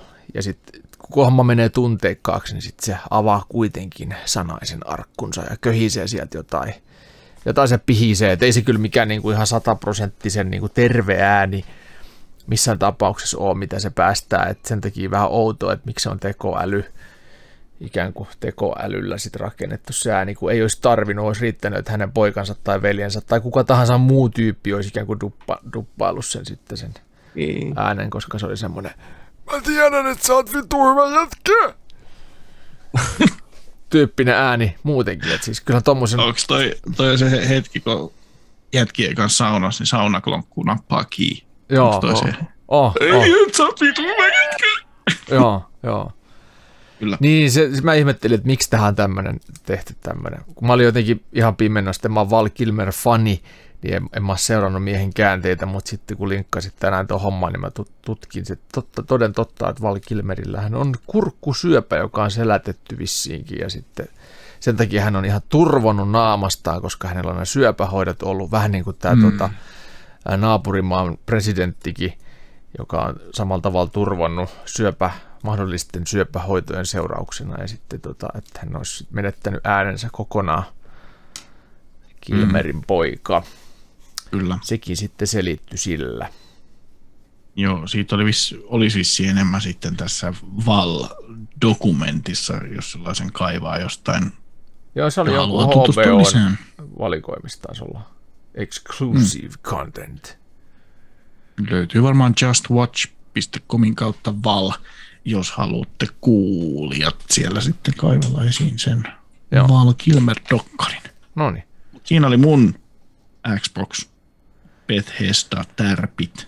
Joo, sitten oli ihan just tässä oli Capcomin joku tapahtuma. Mä itse missasin sen kokonaan, enkä ehtinyt tässä lomakiireissäni ollenkaan tutustumaan siihen tarjontaan. Mitä vilkasin. No mitä Capcomissa? No, Street Fighter. Siellä oli, Siellä oli Street Fighteria, siellä oli Resident Evilia. Resident Evil 4 ehkä remake, pystyy vihdoin liikkumaan ja ampumaan samaan aikaan. Oi. Joo. Se olisi aikamoinen yllätys. Se saattaa olla, mutta mä odotan sitä Resident Evil 4 remua kyllä, koska... Kuin myös. Ja siitä oli sanottu, että ykkös- ja kakkosrebootin uusimpien pelaajat niin varmasti tuntevat tämän kotoisaksi. Okay. Resident Evil 4. Kyllä voi varmaan ampua ja juosta, tai voiko niissä mähemmätiin? Mistä sä höppää? Ei viihdypää mistään, saatana. Ja sitten Resident Evil 8 no. Gold Edition. Siihen tulee taas jotakin uutta säihkyvää juttua. Ja sitten 3 DLCtä. Tai ei, no... Niin joo, Resident Evil Village saa Winter's Expansion-nimisen DLC-season-paketin, missä on siis Resident Evil Villagein tarinan jälkeen sijoittuva DLC-tarina Rose, The Shadows of Rose ja sen lisäksi tuohon Mercenaries-peliin tulee joku More Action, mikä helvetti se oli lisuke, missä pääsee sitten pelaamaan myös muun muassa Heisenbergillä ja Dimitrescillä.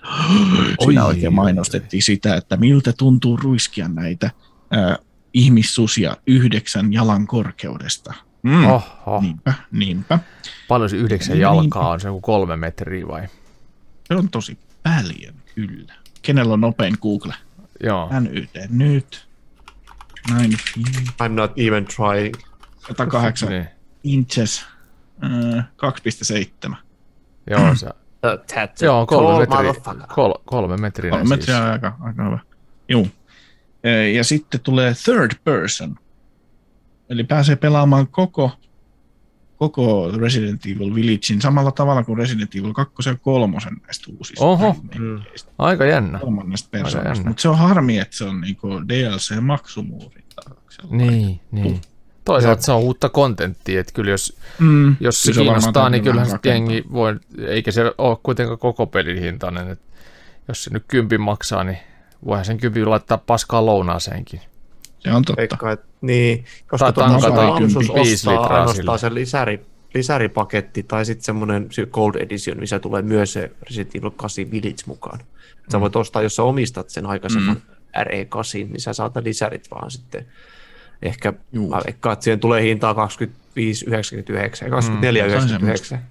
Mutta sille ei saa kuin 10 litraa bensaa. Et jos jättää ajamatta, niin sitten samalla rahalla saa... uutta pelattavaa moneksi tunniksi. Voi miettiä sitä third personia sen kannalta, jos siellä nyt joku Milla Riikka vetäisi herneen enää, niin, ja hän on nyt vaan vedetty kamera taakse ja näin. Niin jos vetäisi kameran taakse Resident Evil Village-pelissä, niin sillä päähahmolla Ethanilla ei ole päätä. No ei tietenkään, koska siinä on kamera tilalla. Kyllä, että he on nyt tehnyt siihen ihan pään. Ja lisäksi ne joutuu animoimaan myös sen hahmon. Kyllä uusia animaatioita tulee tietysti, mutta tämä on yllättävää, koska Resident Evil Biohazardissa ja tässä Resident Evil Villageissa ei ole aikaisemmin nähty, miltä Ethan näyttää. Totta muuten, joo. Se on totta. Joo. Se onkin jännittävää. Nyt me nähdään, meneekö matto ihan täysin alta. Niin, hajoaa, kun samalla aikaa on lukenut kaikki Harry Potterit ja sitten näkee sen leffan, niin on, ei Harry ole ton näköinen, kun se on kiharat hiukset. Niin. Meidän Harry. Matto alta ja Dimitrescu päälle. Harry, melkein sama hengenveto julkistettiin siis Next Gen Updateit 2, 3 ja 7. Oho, mitäs ne pitää sisällään? Sekä PC:lle että pleikkarille ja Xboxille. Se pitää sisällään 4K:n. Higher frame rate, ray tracingit ja 3D-audio. No niin, ray tracingista sitten hyvää, että siitä kannattaa. No se näytti ainakin se pätkä, mitä 3 näkyi sieltä labrasta, se näytti kivalta se ray tracingista, kun se pinkoili sieltä valkoisista seinistä. Okei, pitää siis katsoa. Tuli semmoinen olo, että haluaa pelata ne uusiksi. Ne näytti vähän hienommalta. Nonni. Mennäänkö jos Capcomit oli tässä, niin mennäänkö kysymyksiin, koska meillä on taas tullut useita kysymyksiä. Juhani Kakko, saiko kysymysmies, niin anna tulla. Nämä ensimmäiset tuli ilmeisesti, oliko nämä IG:n puolelta? No Instagramin puolelta, eli Respawn.fin Instagram-kanavalta. Käykää seuraamassa, mikäli ette jo seuraa. Mut niin. Kyllä, kyllä. Ensimmäinen kysymys. Draakan _Ferox. Paljon uusia pelijulkistuksia tullut taas viime päivinä. Kästin jäsenten odotetuin peli tällä hetkellä. Callisto Protocol. Tulee 2. joulukuuta. Mä odotan Call of Duty Modern Warfare 2. No, totta kai Diablo 4. Diablo Immortal. Diablo Immortalin DLCtä, joka on ilmanen. Ei sellaista ole kohta. Vili _ Lahteen Maki. Mikä peli tulee olemaan tämän kesän hittipeli? Tämän kesän? No, se on kysymys, kun noi Gamefest ja noi kaikki jotain loppuvuoden 2023 juttu. No tämän kesän hittipeli on varmaan Sniper Elite 5 tai sitten The Quarry kauhupeli, joka on tämmöinen niin kuin... No niin kuin, eihän tässä kesällä ihan hirveästi tuu mitään. The Quarryhan kertoo kesäleiristä, että se voi olla kesähauskaa. Sehän kertoo, se on itselläni parasta aikaa arviossa, mutta arviokoodi tuli vasta julkaisupäivänä, niin, ja aikataulut on tässä ollut ihan miten sattuu, niin en ole kauhean nopealla tahdilla päässyt tätä arvioimaan, ja huomenna pitää lähteä Ruotsin kautta Tanskaa viikoksi, joten tämäkin arvio viivästyy vieläkin, eli joudutte sitä odottamaan kyllä nyt sitten vähän pitempään, että se Respawni julkaistaan. Mutta ei voi mitään, tälleen se on kesän aika tällaista. Näin se on, näin se on. Sanoiko Juke jonkun peliehdotuksen? Kun mennäänkö eteenpäin? Hän sanoi Diablo 4. Diablo 4, totta. Niin, Doomstick. Tämän kesän. Se ei ole tämän, niin, tämän kesän. Niin, tämän kesän. Niin, se oli tämän kysymys. En mä oikein, mitäköhän tuo on sanonut. Hei, se Walking Dead Saints and Sinners 2, tuleeko se tänä kesänä, se VR Hyvä kysymys. Siitä ei ole nyt ainakaan mitään puhetta. Mikä siis tämä Retribution. Ja katsotaan, tuleeko siitä mitään. Late 2022, no. Ei tule kesällä, mutta ei ehkä tule joskus syksyllä sitten. Ei tule kesällä. Tai joku varmaan tämmöinen voisi se olla sitten. All right. Hyvä vastaus, vittu. Oli tosi hyvä. Doomstick tai Doomstick. Jos Jeesus olisi pro gamer, mitä hän pelaisi? Carmageddon 1 ehdottomasti. Mä luulen, että hän olisi se, joka pistäisi AFK 3 päivää ja tulisi vasta sitten takas. Oli se mikä peli vaan. Ai. Topical humor. Kyllä, Kyllä. Juha Mainikainen, niin sano vaan. Mä uskon, että Jeesus pelaisi Fallout 76 ihan vitusti. Siis, ostaisi niin päivästä toiseen. Se ostaisi kaikki lisärit ja kaikki skineisiin ja se laittaisi sen vitusti. Fallout 76. Se pelaa Pleikkari 4 sitä. Vittu, se on hirveä kokemus. Totta. Sitä se pelaisi. Ostaisi yhden loottiboksin ja jakaisi siitä monelle. Ei jaa mitään. Jeesus on ihan mulkku, saatana, kun se pelaa Fallout. Se on mulkku. Se on pihjä, se tappaa jengiä siellä. Se on ihan ylivoimainen. Se on helvetin saita. Joo. No, jos hän on niin kuin... Vittu, Jeesus on taas täällä. En mä halua pelata. Pari leipää, pari kalaa jakanut 100 ihmisellä, vai mitä siellä oli? On myrkytetty ne 100 kalat. Aika pihjä. Joo, just. Ota minun leivästäni. Tuossa on tämmöinen nykäre. Poika numero 250. Minäkään ruokaa ole saanut. Juha Vainikainen kysyy. Tunnetusti ootte kovia Terminator-faneja. MP Dark Fateista, eli varmaan mielipide Dark Fateista. Onhan se paska teidänkin mielestä, onhan. Dark Fate, Terminator, katsotaan mikä se oli niistä uusista. Se oli se, missä oli Arska oli isänä tässä, eikö se oli isä? Ai niin, sehän on koko siis pelisarjan paras. Siis, se oli ihanaa, siis semmoista niin kuin maalaisromanttista meininkiä siinä, tietysti. Oikeasti, oli siinä oikein semmoinen lämmin perhearvoja kunnioittava. Niin siitä tuli T800 AI Plus-versio, Premium-versio. Totta. Joo, siis para elokuva. Aivan. Parempi kuin kakkonen. Ihan heittämä. Joo, siis niinku Dark Fate paras, sitten kakkonen ja ehkä sit ykkönen. Ensin Dark Fate, sit kolmonen ja sit ykkönen, sit kakkonen. Ei vaan toi Salvation. Ai niin. Ai vitu Salvation. Paskahan se on kuin saatana. Paska, se oli lupaava, alku oli lupaava. Mä tykkäsin niin, sit, oikeasti joo. Tykkäsin siihen asti, kunnes tää Schwarzeneggerin hahmo tuotiin ruutuun ja kerrottiin, että I am the father of this little Roomba. Joku vitu imuri isä. Joo. Hello, papi. Sanchez tulee sieltä vittu. Siivotaan koko huone. Sitten täällä olisi paljon kysymyksiä Discordin puolella. Otetaan rapid fire henkisesti. Anna tulla. Eli nopeita vastauksia. Jos kun omistaa useamman alustan, niin varmaan riippuu fiiliksestä, mitä haluaa pelata. Eli mikä on teidän suosituin alusta pelata, etenkin kun on yksinoikeuspelaaja. Se PC. Itselläni on myös PC-suosikki, mutta kyllä mä tykkään niistä yksinoikeuspelien osalta niin pleikkarista yhtä paljon. Tämä on vaikea kysymys. Mutta jos saisi yhden vaan valita, että millä pelaa loppuelämän, niin kyllä mä sitten PC:n ottaisin, koska se on monipuolisempi. Ai jos en nyt noin muotoilee. No mutta jos mä menen sen mukaan, miten se oli muotoiltu, niin Pleikka Vitoinen. Kaikki alustat löytyy, mutta Pleikka Vitoinen on se, mihin eniten tarttuu tällä hetkellä. Mutta se voi muuttua ensi viikolla. Sitten tämä oli siis Insane Oneilta. Nyt miksi Lordi se voi muuttua ensi viikolla? No ei koskaan tiedä, mikä fiilis on. Ai jaa, mä ajattelin, että sun tapahtuu elämässä jotain mullistuksia Pleikkari 5. No sanotaan, että semmoinen mullistus on ainakin tapahtumassa, että mun työhuoneen koko muuton myötä tulee olemaan kaksinkertainen, niin mä saan VR viritettyä paljon iisimmin.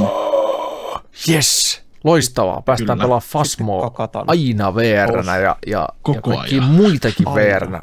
Zero Caliber ja kaikki herkkui. Kyllä, ja Pavlovia ja sitten mitäs. Niin Pavlov, vittu se on yllätys hyvä. Ja nyt mä uskallan kiinnittää ne seinään vihdoin. Hyvä. Jes, ootteko te ostanut oman kämpän vai? Ei, mutta yksityinen vuokranantaja on antanut luvan laittaa ruumin seinään. Uskaltaa laittaa. Siellä oli ennestäänkin jälkiä, niin uskaltaa laittaa. Mahtavaa. Lordilta tuli oikein patteristokysymyksiään. Noniin. Yritetään rapid fire. Mitä suosituksia teillä olisi klassikkokauhuelokuvista? Saa olla skifiäkin mukana ja katsottuna on jo kaikki Alienit ja The Thing. Mä sanon nyt sitten vaikka Painajan Elm Streetin koko sarja. Scream-sarja. Ja Uinuinun lemmikki. Se oli aika hyvä. Kyllä, kaikki. Hyvät suositukset. Montako karvaa kapteeni karvavarpaan karvaisissa varpaissa on yhteensä ja minkä mittaisia ne ovat keskimäärin? Keskimääräinen pituus on 15 senttimetriä ja niitä on noin 300 kappaletta varpaassa. No niin. Tullaanko ammuskelupelien perusviholliset eli natsit korvaamaan tulevaisuudessa ryssillä maailman nykytilanteen vuoksi? Siinä voi mennä hetki aikaa. Siihen kyllä menee aikaa. Se on kyllä. Natsit on kyllä varmaan kyllä aika hyvä lähde. Indie-pelejä tulee olemaan aivan pituusti, missä on satana. Joo, oliko ja Putinia ja kaikkia. Oliko niin, että näissä Indiana Jones 1, 2, 3 oli niinku tyyli natseja? Joo. Ja sitten se mielikuvitus elokuva, se kristallikallo valtakunta, niin siinä oli venäläisiä. Eikö siinä ollut venäläisiä? Saattoi olla. Oli ainakin puhuu jotenkin venäläistä. Niin. Venäläisiä natseja. Eli jyrkkä ehkä. Siis varmaan 30 vuoden päästä. En usko, että vielä on aika kypsä siihen. Venäjän natsi-Saksan uhka on päättynyt selkeästi 1940-luvulla, ja Venäjän uhka on konkreettinen. Niin kauan kuin Venäjän uhka on konkreettinen maailmassa, niin ne ei ole ykkösvaihtoehto. Ja siihen aikaan tehtiin paljon enemmän propagandavideoita myös niin kuin länsimaissa sillä, että jee, natsit tapetaan ja muuta. Että se niin kuin sen takia myös esiintyi kuvastoissa aikaisemmin kuin mitä ehkä nykyään uskallettaisiin. Ja seuraava kysymys, mitä pelejä aiotte pelata kesällä? Sehän tavallaan vastattiin jo. Olisiko mitään suosituksia PC-VR-pelien puolelta? Olen vasta HL Alyx ja Vetul VR pelannut. Steamista löytyy enimmäkseen vai kaikenlaisia kummallisia japanilaisia pelejä, mutta kohta voitte varmaan vastata, kun on viikoittainen podcast. Fasmo. Fasmofobia, jos on muitakin pelaajia. Yksin sitä on todella pelottava pelata. Ja kaamea. Ja kaamea. Se on tosi rumaa. Toi on hyvä. Toi Half-Life Alyx kuitenkin, että sä oot lähtenyt silleen, että se on jo todella hyvä. Beat Saber ja Blade and Sorcery. Blade and Sorcery, tosi hyvä, joo. Sitten Hitman 3, sitten Pavlov, jos on kavereita, sitä pystyy kyllä yksinkin nykimään. Jos tykkää autopeleistä, niin Project Cars 2, myös 3 on, mutta se on enemmän arcade. Sitten Assetto Corsaa. Microsoft Flight Simulator, jos löytyy, se on vitun siisti. Walking Dead, Saints and Sinners. Kyllä. Se ykkönen, se on jo saatavilla. Joo. Todella loistava zombie survivali. Sniper Elite VR. Sitten tuleva F122. Siinä on VR-tuki. Dirt Rally 2.0. Siinäkin on natiivi VR-tuki. Ja sitten lueskelet respawn.fiistä näitä että miten saa Cyberpunk 2077 VR-tuen, GTA 5:een VR-tuen, Horizon Zero Dawnin VR-tuen, ja testaat niitä, ja ai että, kyllä muuttuu pelaamisen maailmankuva ihan täysin. Sitten täällä on viimeinen kysymys Insane Oneilta, joka on niin kuin todella meihin kohdistuva, ja mitä me tässä nyt tehdään ylipäänsä. Onko teillä monta peliä kesken ennen kuin aloitatte uuden vai ensikin edellinen loppuun ja sitten? Tai tuleeko joku vaikea kohta ja sitten päätätte aloittaa uutta? Uusi peli julkaistaan heti sen kimppuun, jos siis rahoitus on. Esimerkkinä Cyberpunk 2077 kesken, Horizon tuli, niin aloitatte sen pelaamisen. Kirby tuli, niin sen aloitus myönsi, näin olette aloittaneet 10 peliä. Mulla on ainakin kaikki kesken aina samaan aikaan. Se johtuu myöskin siitä, että aikaa on liian vähän, pelejä tulee liian paljon ja yleensä niitä tulee arvioja ja ne tulee kaikki samaan aikaan. Ja niitä pelataan niin paljon, että siitä saa sen kokonaiskäsityksen, mistä tässä on kyse. Kirjoitetaan ne arvioit, joskus ne ehtii vetää läpi. Useimmiten ei ihan kokonaan läpi, mutta sitten on jo nähty riittävästi, että pystyy sen tuomitsemaan. Kyllä niitä on kesken. Mulla on nyt niinku... Ja tässäkin monta. Lähetyksessä on käynyt ilmi, että on Crew 2 kesken ja Forza kesken ja on Cyberpunk kesken ja on kaikki. Kvarri siis, kesken. Joo, Sniper Elite 5 vedin läpi, mutta se on onneksi lyhyt peli. Ei siinä ole... Oliko se, kannattaako vetää loppuun asti? Totta kai kannattaa, sehän on vitun jees, sehän on nautinnollista mäiskettä. Mutta oliko niin se loppuun semmoinen, että jes, olipa hyvä, jäikö hyvä maku? Jäi hyvä mieli. No niin, joo, mä vedän sen sitten loppuun kanssa. Totta kai. Mä pelaan itse hirveästi sellaisia pelejä oikeastaan, niin kuin, missä ei ole niin kuin mitään loppua. Tyyli joku niin kuin Valheim. Sä voit sitä niin kuin, sä voit rakennella ja... tehdä siellä mitä tahansa ja niin Seven Days to Die. No Elden Ring on päässyt läpi vielä, mutta ja kaikki tällaisia, mitkä niin kuin ei oikeasti, mitkä vaan niin kuin jatkuu. Lumencraft on tämmöinen yksi, mitä mä oon taas alkanut vähän pelaamaan, tämmöinen ylhäältäpäin kuvattu, missä porataan mineraaleja ja sitten rakennetaan, sitten se on myös Tower Defense. Erittäin jees. Ja Satisfactory sai tänään experimentali update. 6, se on myös ikuisuuspeli, mikä monta kertaa aloittanut. No, mulla on myös tämmöisiä simulaattoreita ja autopelejä, mitä ei ole niinku tarkoituskaan vetää läpi. Niitä mä pelaan toistuvasti ja usein ne on semmoista enemmän niinku eskapismia tai harjoittelua tai rentoutumista tai uuden oppimista. Et ei se on niinku... Ei ole. Mutta sitten nämä tulee yleensä arvioina, tämmöiset tarinavetoiset pelit, niin kyllä ne sitten vedetään läpi ennemmin tai myöhemmin ja joskus myöhemmin. Kyllä. Mut ehkä kyllä se on niin kuin... aina pyrin vetämään ne läpi. Niin, tohon tyyliin just, että pyritään siihen, että pelattaisiin ainakin se joku 2/3 pelistä, mikäli mahdollista, vaan millään tavalla. Että me päästään sen ohi sen alun. Alkuun on yleensä panostettu peleissä paljon ja sitten se saattaa lässähtää. Niin se pitää kyllä päästä ja tietää, että mitä. Kyllä. Puolenvälin yli oikeastaan pitää, jos vaan mahdollisesti, niin mennä. Joo. Ja jos peli on ollut tarpeeksi hyvä, niin sitten me palataan ja pelataan se läpi. Mutta moni ei ole vaan semmoinen, että niihin kokee tarvet palata. Joo. Yksi, mikä mua on jäänyt harmittaa, on toi Assassin's Creed Valheim koska mä oon pelannut kaikki muutkin Assassin's Creed läpi. Valhalla. Niin mä en ole jaksanut vetää sitä. Se on niin kuin liian iso pala. Mä harmittaa silti, että mä en ole päässyt sitä niin kuin läpi. Tai en ole jaksanut vaan yksinkertaisesti pelata sitä läpi. Enkä jaksakaan. Mutta silti se kaivelee, että vittu, se olisi pitänyt kuitenkin. Mutta en aio liian toi on hyvä, mitä sä sanoit aikaisemmin. Toi eskapismi, se on niin kuin yksi varmaan suurimpia, mikä mulla nyt pääsee hetkeksi siihen maailmaan, ja mulla tulee semmoisia kausia, että nyt mun tekee mieli zombijuttuja. Esimerkiksi nyt on Dying Light 2 on kesken tuossa, ja sitten väli tulee, että ei pelaa mitään semmoista zombijuttua niin kuin vitun pitkä aikaa, ja taas yhtäkkiä hyppää johonkin. Ja se on vähän kausittain, mutta eskapismi vastaan. Nonni.